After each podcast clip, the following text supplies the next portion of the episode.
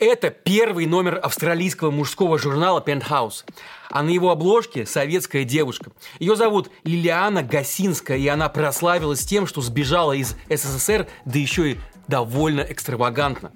С детства Лиля вынашивала план побега и поступила в Одесское мореходное училище в надежде однажды попасть на зарубежный рейс. Удача ей улыбнулась. Британская турфирма взяла в аренду советский теплоход «Леонид Собинов» для обслуживания рейса в Австралию. Сойти на берег или выпрыгнуть за борт на какой-нибудь стоянке долго не получалось. За девушкой постоянно приглядывали офицер госбезопасности и партактив судна. Поэтому у берегов Австралии Гасинская на ходу просто взяла и выпрыгнула в иллюминатор своей каюты и вплавь добралась до Сиднейской бухты в одном лишь красном бикини, который на всю жизнь стал ее визитной карточкой. Но на странице австралийского «Пентхауса» она, понятно, попала уже без красного бикини. Во времена СССР побег за границу был уделом скорее отчаянных одиночек. Теперь же это единственный выход для многих и очень многих россиян. Мы решили поближе познакомиться с историями нелегального пересечения советской и современной российской границы. И это наш выпуск разборов на канале «Продолжение следует». Возможно, кстати, кому-то это поможет спасти свою жизнь и в наше время. Меня зовут Павел Каныгин. Читайте материалы «Продолжение следует» на сайте проследует.медиа и обязательно подписывайтесь на наши каналы в Ютубе и Телеграме, чтобы не потеряться, потому что вместе мы не одиноки.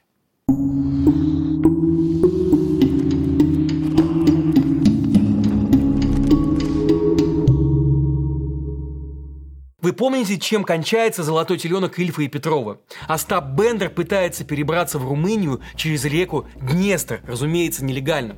Действительно, к началу 30-х годов законные способы эмиграции из СССР фактически отсутствовали. Все зарубежье было объявлено враждебным окружением, а за попытку бежать через границу была предусмотрена даже смертная казнь. Как здесь не вспомнить шутку про то, что советский человек мог посмотреть Европу только на танки?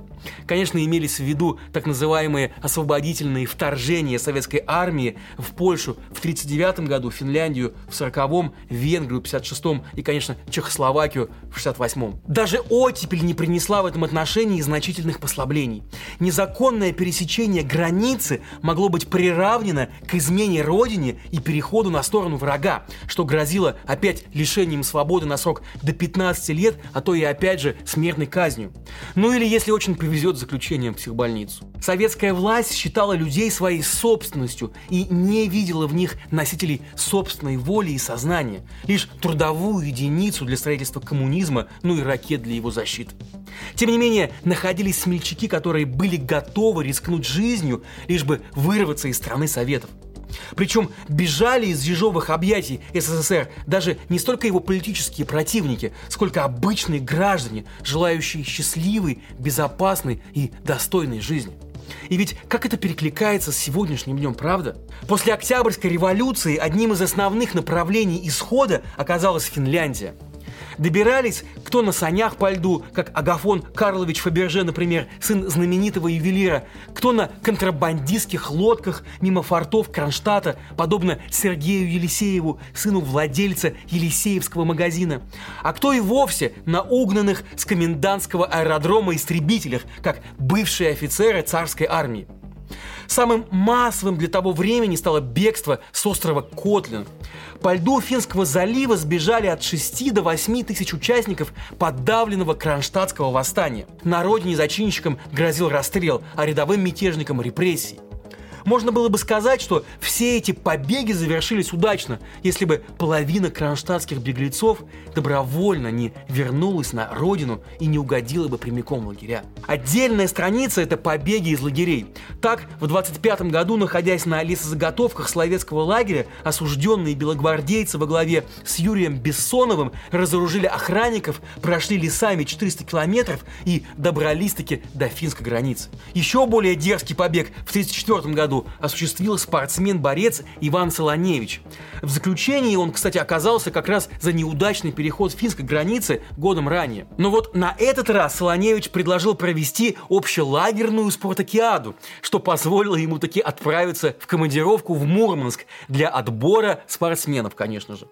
Но вот оттуда Солоневич вместе с сыном по особо спланированному маршруту и двинулся таки к финской границе и, учтя все предыдущие ошибки, через 2 недели благополучно вышел в Финляндию. Послевоенное время от попыток перехода в Финляндию пришлось уже отказаться. Страна, к сожалению, начала выдавать перебежчиков в СССР, поэтому советские граждане опробовали другие маршруты.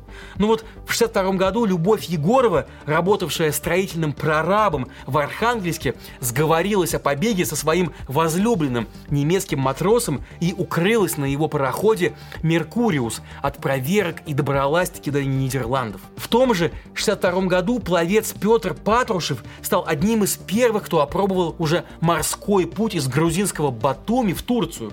Скрывшись от советских патрулей, он, однако, угодил прямиком в руки турецкой полиции. Те его допрашивали как диверсанта и едва даже не расстреляли. Он пробыл в турецкой тюрьме 1,5 года, но вышел-таки на свободу и эмигрировал в Австралию, и там уже прославился как радиоведущий и переводчик-синхронист. В СССР его заочно приговорили к расстрелу, но несмотря на перспективу смертного приговора на родине и смутные перспективы за рубежом, поток желавших покинуть советскую родину уже было никак не остановить. В 1965 году чемпион по пятиборью Владимир Комиссаров также доплыл из Батуми в Турцию. Он специально плыл ночью в шторм, чтобы береговым службам было труднее его засечь. После череды успешных побегов в 70-е годы и вовсе начался бум на бегство по морю, причем как среди мужчин, так и среди женщин. И вот Илиана Гасинская, бежавшая в Австралию, это отнюдь не самый отчаянный пример. Другой пример – латвийская официантка Дайна Полена, работавшая на советском рыболовном судне. И вот она выпила огромную дозу снотворного и впала в кому аккурат у берегов США. Для ее спасения капитан подал сигнал бедствия, и на вертолете береговой охраны девушку доставили таки в госпиталь. Придя там в сознание, она, конечно, первым делом попросила политического убежища. Свобода была ей дороже жизни. Еще более тонкий расчет и феноменальную физическую выносливость продемонстрировал Станислав Курилов, который в декабре 1974 года бежал на Филиппины. Молодой океанограф был невыездным из-за того, что его сестра проживала в Канаде. Но вот его шансом стал круизный лайнер «Советский Союз», следовавший из Владивостока до экватора и обратно в рамках советского тура из зимы в лето. Этот маршрут, кстати, был очень недешевый, и он пользовался огромной популярностью у богемы, так как позволял в феврале насладиться тропическим климатом. Рейс, разумеется, осуществлялся без захода в порты. По этой причине на борт можно было сесть без всякой визы. И вот декабрьской ночью в шторм Станислав Курилов спрыгнул с технической палубы высотой в 5-этажный дом. И вот он едва не угодил под гребной винт, но, к счастью, обошлось. По его расчетам, до Филиппин ему нужно было проплыть не более 18 километров. Но в реальности из-за сильных течений они превратились во все 100. И вот без отдыха, еды и воды, в одних ластах и маске Курилову пришлось плыть 3 суток, прежде чем он достиг такой земли. По стопам Курилова пошел и Юрий Витохин, который предпринял не 1, не 2, а 3 попытки бежать из СССР. Освободившись из тюрем и психбольницы, где он провел 8 лет из-за предыдущего неудавшегося заплыва с южного побережья Крыма в Турцию, Витохин сел-таки на туристическое судно, следовавшее из Владивостока, опять же, до экватора и обратно. Юрию тогда был 51 год, и его здоровье было совершенно подорвано принудительным лечением. Тем не менее, он спрыгнул с корабля возле островов Индонезии и, борясь с акулами и прибоем, чудом проплыл до берега около 40 километров за 20 часов. Но далеко не все побеги из СССР осуществлялись самоотверженными идеалистами. Встречались и те, кто ради своей свободы готов был пролить чужую кровь.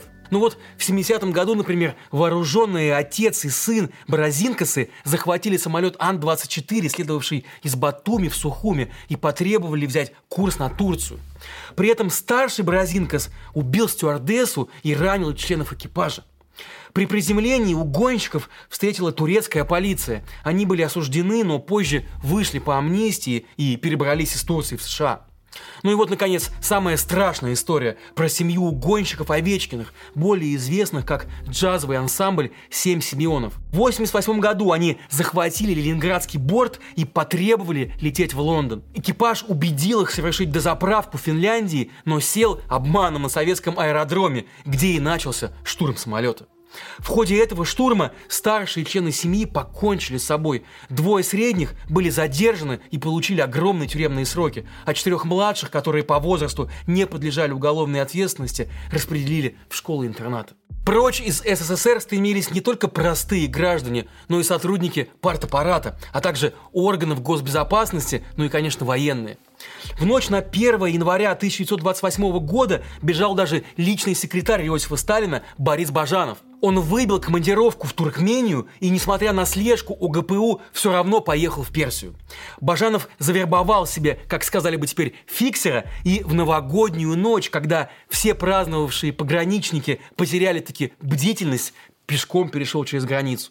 Ну а вот в 1976 году побег совершил уже летчик-испытатель Виктор Беленко. Во время тренировочного полета под Владивостоком на сверхсекретном истребителе-перехватчике Беленко воспользовался неточностями в работе радаров и, что вы думаете, отклонился от заданного курса и приземлился на Хоккайдо, где и запросил политическое убежище. Друзья, этот выпуск стал возможен благодаря вашей поддержке, благодаря тому, что вы смотрите нас и делитесь своими мнениями в комментариях. Рассказывайте о нас друзьям. Вместе мы делаем вклад в то, что больше людей переосмысливают происходящее и думают критически. И мы хотим продолжать. Но нам нужна ваша помощь. Поддержите нас любой комфортной для вас суммой. Даже небольшие, но регулярные пожертвования важнее крупных, но разовых. Все ссылки есть в описании к этому видео. Спасибо и остаемся вместе. Ну и, наконец, поговорим, как убегают из России сейчас те, кому запрещен выезд. Например, подлежащие призыву и мобилизации. Остались ли лазейки для перехода границы мимо всевидящего ока погранслужбы ФСБ? С началом частичной мобилизации все билеты на рейсы в Армению, Грузию, Казахстан и Турцию, ну и другие доступные направления, были очень быстро раскуплены.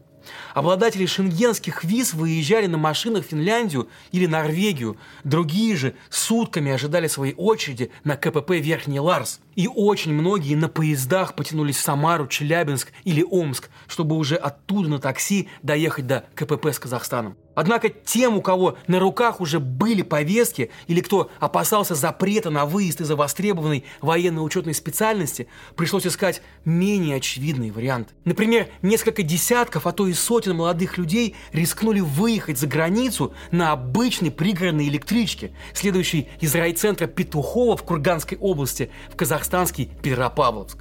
Пограничный контроль пассажирам пройти все-таки пришлось, но пристрастного отношения они, конечно, избежали. С Петропавловском связан и другой нетривиальный маршрут. Дело в том, что через него транзитом следует поезд из Кургана в Омск, и пассажиры с билетами до Омска пограничному контролю не подлежат. Разумеется, проводникам строжайше запрещено выпускать в Казахстане россиян, которые не прошли погранконтроль, но некоторым все же удавалось сойти или, скажем так, даже спрыгнуть с поезда. Лояльно к выезжающим относились и при групповом пересечении границы на туристических автобусах из Бурятии в Монголию. Как известно, такие выездные рейсы на арендованном городском транспорте организовывали местные волонтеры. И это отнюдь не самые удивительные маршруты. И, конечно, далеко не все из них гарантируют успешное бегство. Так, неудачу при пересечении границы в районе казахстанского села Ерназар потерпел офицер ФСО Михаил Жилин. Чтобы избежать отправки на новые территории, в сентябре 22 года он в обход пункта пропуска пробирался лесами вглубь Казахстана. И там его, конечно, задержали пограничники. В России его приговорили к 6,5 годам колонии. Но благоприятнее судьба сложилась у двух других россиян с Чукотки, которые в октябре 22 года на рыбацкой лодке прошли более 400 километров по Берингову морю и высадились на острове Святого Лаврентия, штат Аляска.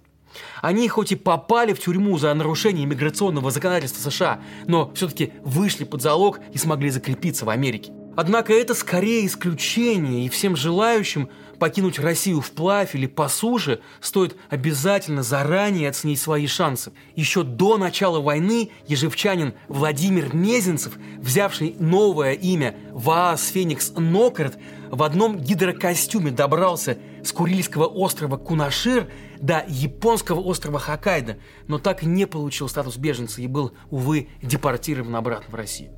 Впрочем, несмотря на несколько нашумевших случаев, о путях нелегальной иммиграции из России нам почти неизвестно.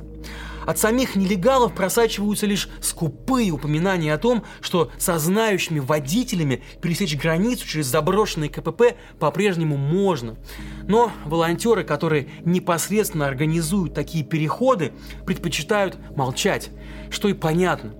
Действительно, когда мобилизация не окончена и помощь в пересечении границы может вновь понадобиться тысячам людей, лучше всего, чтобы сведениями о действующих путях располагал только ограниченный круг правозащитников, а итоговый маршрут вырабатывался индивидуально в координации с проверенными людьми и единомышленниками за границей. При этом правозащитники охотно делятся законными лайфхаками, которые скоро могут вновь пригодиться нашим соотечественникам. Напомню, если с 11 декабря 23 года гражданин, призванный на военную службу, не сдаст загранпаспорт в МВД или МФЦ, то документ будет считаться недействительным, а все недействительные документы в обязательном порядке изымает полиция.